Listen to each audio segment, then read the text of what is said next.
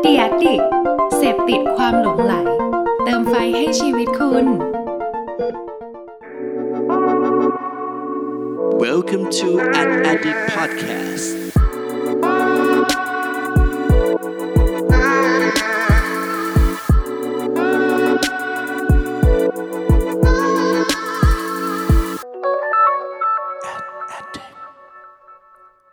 สวัสดีครับ ขอต้อนรับเข้าสู่ a n a l y t i c Podcast ตอนที่ 69 กับผม เพิร์ดพงปิติภาสุขยืดครับ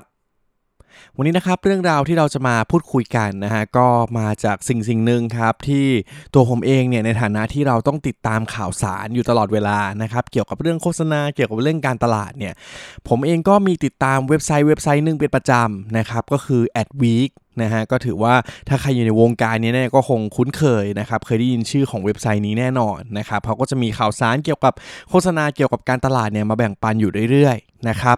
โดยล่าสุดนี้นะฮะผมได้เจอบทความอันนึงครับซึ่งเป็นบทความที่ค่อนข้างน่าสนใจ แล้วก็อยากจะหยิบจับมาเล่าให้เพื่อนๆฟังกันในวันนี้ นะครับ โดยที่บทความนี้ครับเป็นการรวบรวมนะครับ แล้วก็ย่อยข้อมูลออกมาเป็น 10คำแนะนำเพื่อปรั้นแบรนด์อย่างไรให้อยู่รอดได้ในอนาคตนะครับ โดยที่ 10 คำแนะนำนี้นะครับ ก็มาจากการรวบรวมความคิดเห็นของ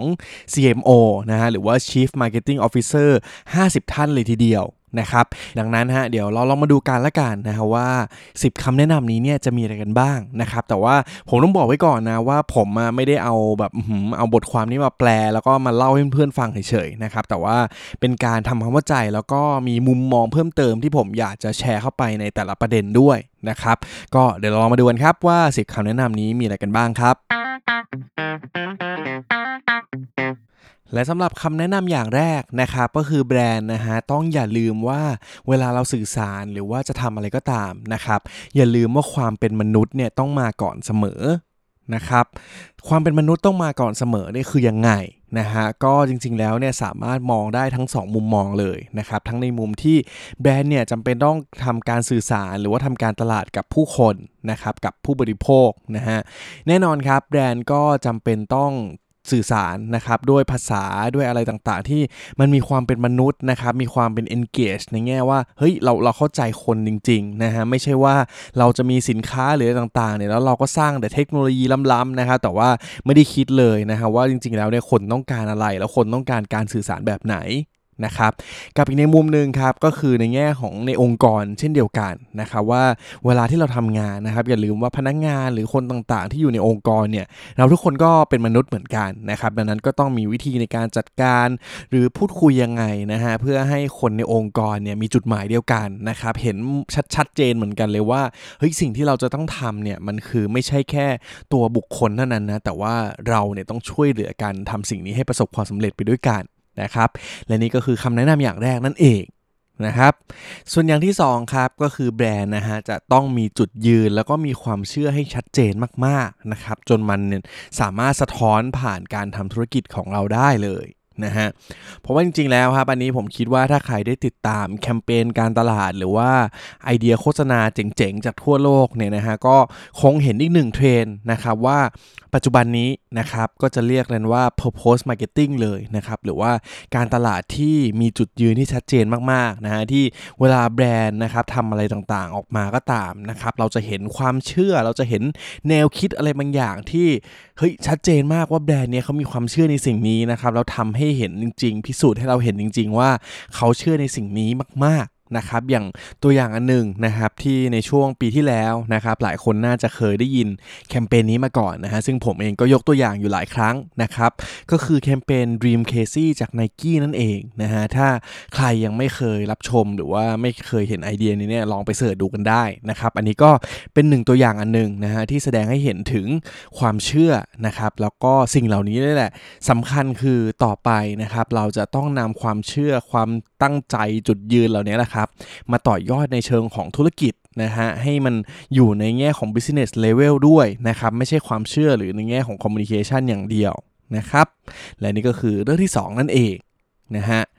ส่วนคำแนะนำอย่างที่ 3 ครับ คือตอนนี้นะครับแบรนด์เนี่ยจำเป็นต้องเข้าไปมีบทบาทนะครับเกี่ยวกับประเด็นต่างๆ ที่เกิดขึ้นในสังคมนะครับเพราะว่าเราจะเห็นเลยฮะว่าปัจจุบันนี้เนี่ยเวลามี ประเด็นสังคมอะไรต่างๆที่มันเกิดขึ้นมานะฮะไม่ว่าจะเป็นความไม่เท่าเทียมทางเพศ ทางสีผิวทางอะไรต่างๆ ก็ตามนะฮะถ้าสมมติว่าแบรนด์ไหนเข้ามาคว้าโอกาสและหาจุดยืนที่มันเหมาะสมได้เจอ นะครับ แน่นอนเลยครับว่ามันจะสามารถโกยใจคนไปได้เยอะมากๆนะครับ โดยที่สิ่งนี้นะครับมองแล้วจริงๆ อาจจะดูเป็นเรื่องเล็กนะฮะแต่ว่าถ้าสมมติว่าบางแบรนด์เนี่ยไม่เข้าไปในประเด็นสังคมบางประเด็นที่มัน sensitive มากๆเนี่ยก็อาจจะทำให้เกิดวิกฤตได้เหมือนกันนะครับ ตัวอย่างเช่น แพลตฟอร์มโซเชียลมีเดียบางอันนะฮะที่ไม่ได้ออกมาแสดงจุดยืนที่ชัดเจนนะครับ เกี่ยวกับการสนับสนุนเรื่องความเท่าเทียมในอะไรบางอย่างนะครับก็อาจจะทำให้แบรนด์หลายๆแบรนด์นะครับเกิดการบอยคอตนะฮะก็เลิกนะครับงดซื้อโฆษณาในแพลตฟอร์มนั้นๆ ไปแบบจริง ๆ จังๆ แล้วก็รายได้หายไปแบบมหาศาลเลยทีเดียวนะครับก็เป็นเคสอันนึงครับ ลองมองกลับไปดูว่าถ้ามันมีประเด็นอะไรเกิดขึ้นนะครับ แล้วแบรนด์เราเนี่ยจำเป็นไหมนะครับ ถ้าสมมติว่ามันเหมาะสมและจำเป็นควรจะต้องออกมาแสดงจุดยืนอะไรบางอย่างเหมือนกัน นะครับ และต่อไปนะครับก็คือคำแนะนำอย่างที่4นะครับก็คือแบรนด์นะครับจะต้องตั้งใจในการทำสิ่งต่างๆ อย่างต่อเนื่องแล้วก็จริงใจนะครับในทุกๆที่เลยนะฮะ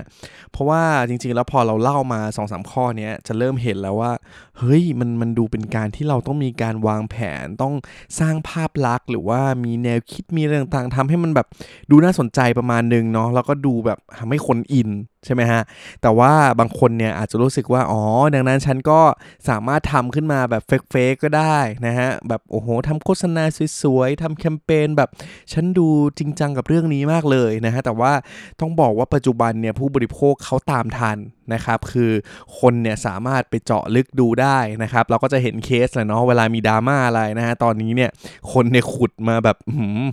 เอาให้จมเลยนะครับ ดังนั้นเนี่ยเพื่อให้เหมาะสมที่สุดนะครับแบรนด์จำเป็นต้องมีความตั้งใจนะฮะถ้าสมมติว่าคุณเชื่ออะไรแล้ว คุณควรตั้งใจทำสิ่งนั้นให้มากๆนะครับทำให้เต็มที่พิสูจน์ให้มันเห็นชัดเจน แล้วก็ทำมันอย่างต่อเนื่องด้วยความจริงใจนั่นเองนะครับรับรองเลยว่าแบรนด์คุณเนี่ยก็จะถูกใจคนมากขึ้นด้วยนะครับ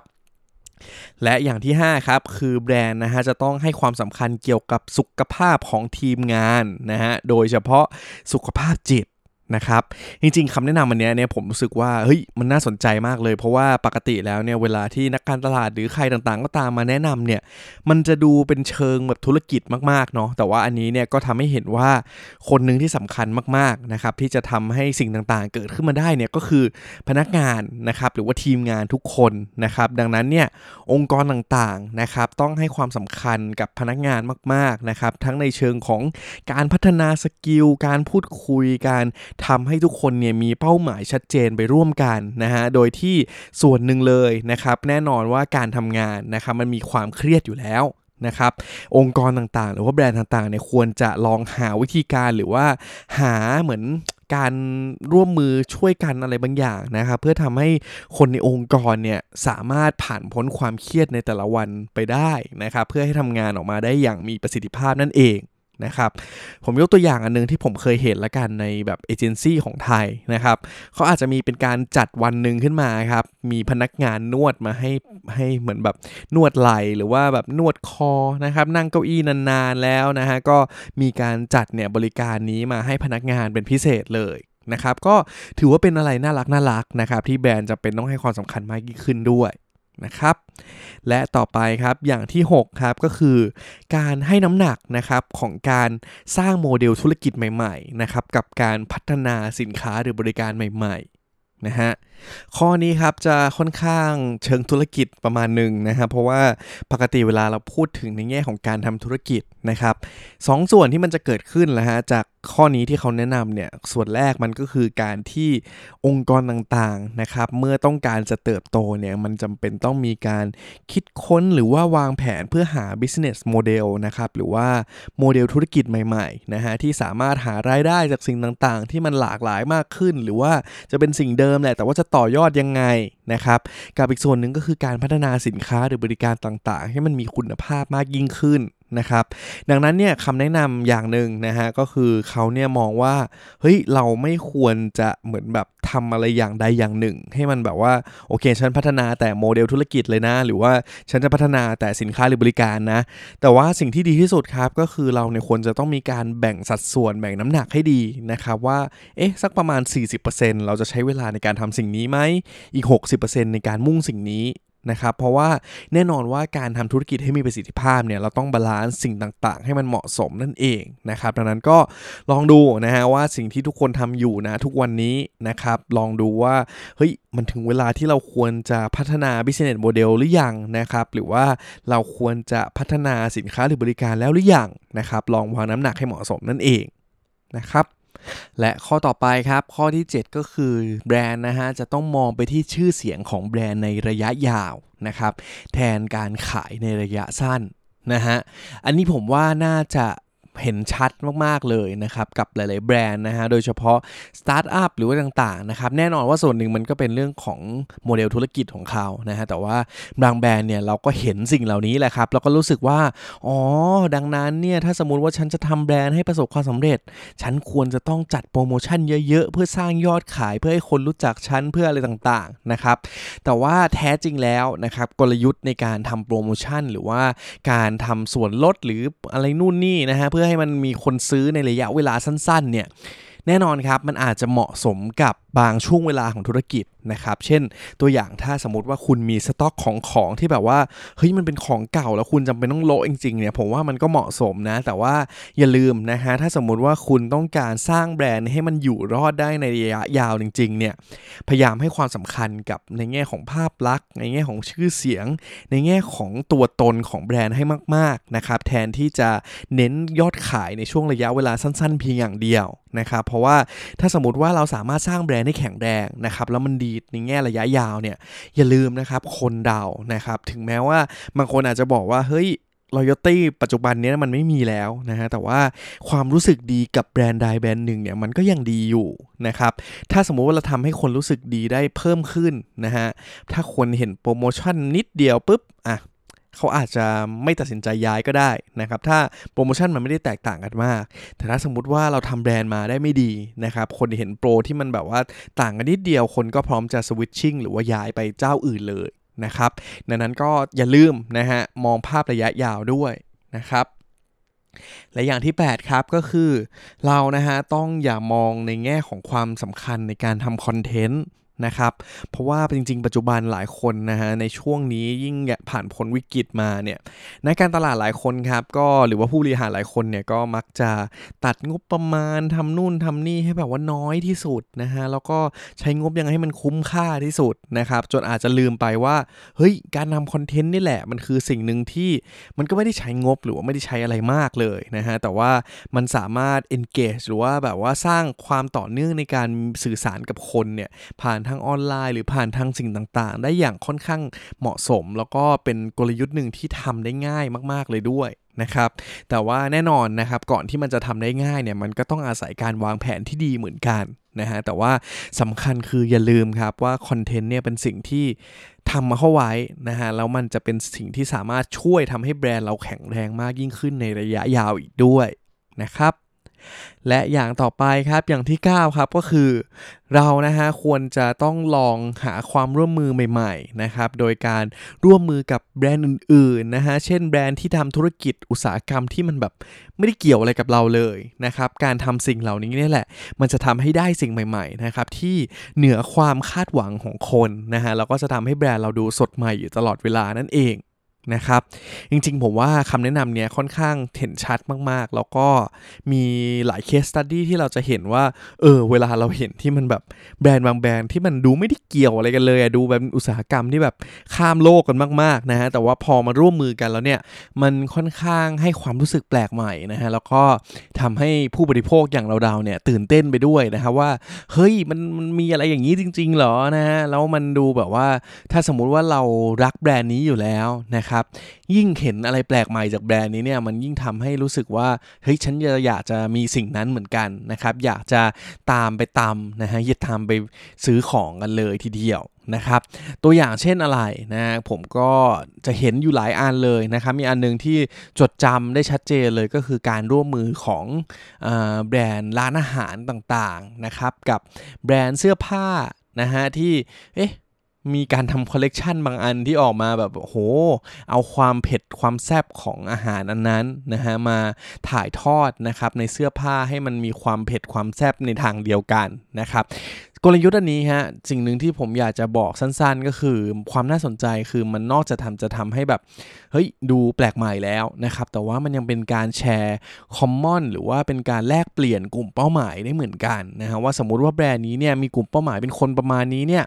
แต่ว่าอีกแบรนด์หนึ่งเป็นคนที่แบบว่าต่างกันนิดนิดหน่อยๆนะครับพอมันมีอะไรเกิดร่วมกันแล้วเนี่ยแปลว่าเฮ้ยคุณมีโอกาสดึงกลุ่มเป้าหมายของอีกแบรนด์หนึ่งที่คุณร่วมมือเนี่ยมาได้ด้วย นะครับ ก็เป็นอีกกลยุทธ์หนึ่งที่น่าสนใจเลยทีเดียวนะฮะก็ลองคิดดูนะฮะว่าแบรนด์เราเนี่ยสามารถไปร่วมมืออะไรกับใครที่มันแบบดู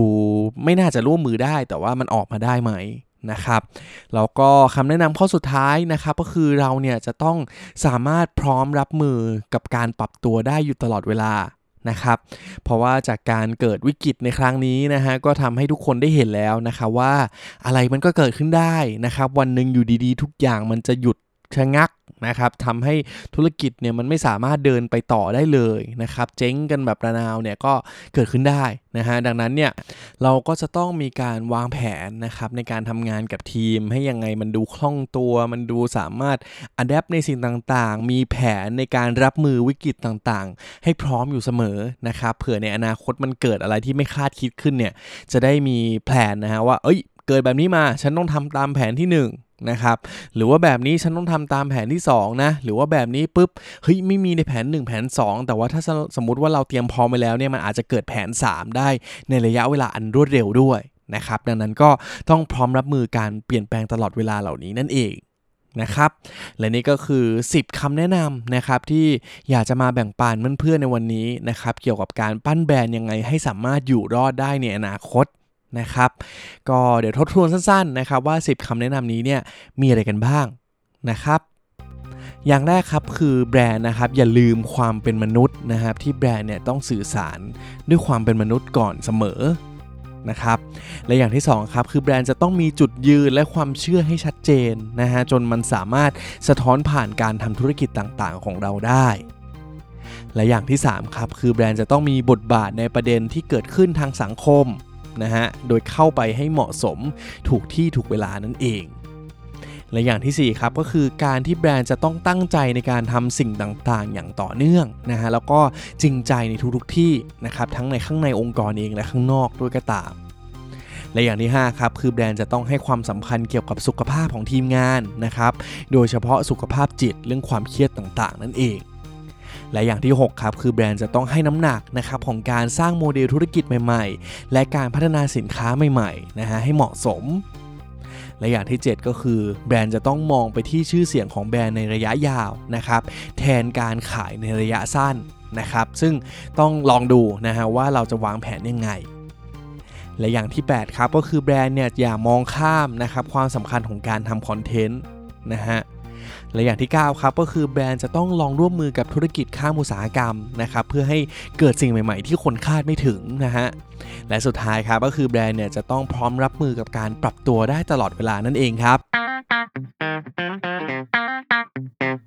และนี่คือทั้งหมดของ a d d i c t Podcast ตอนที่69 ในวันนี้นะครับ ก็จะค่อนข้างแตกต่างจากตอนก่อนๆนนิดนึงนะครับ วันนี้ลองสลับนะฮะ เป็นการพูดยาวๆกันบ้างนะครับ ก็พยายามไม่ให้เกิน 20 นาทีนะฮะ ตามหลักการของหลายๆ research นะฮะ ที่เขาแนะนำนะครับว่า podcast ที่คนนิยมฟังมากที่สุดเนี่ย มักจะไม่เกิน 20 นาทีนะครับ ก็วันนี้นะครับก็คิดว่าน่าจะเป็นประโยชน์กับเพื่อนๆหลาย ๆ คนนะครับ ยังไงใครมีคำแนะนำยังไงก็ทักทายกันเข้ามาได้นะครับในโซเชียลต่างนะครับทั้งในของ Addict เองหรือว่า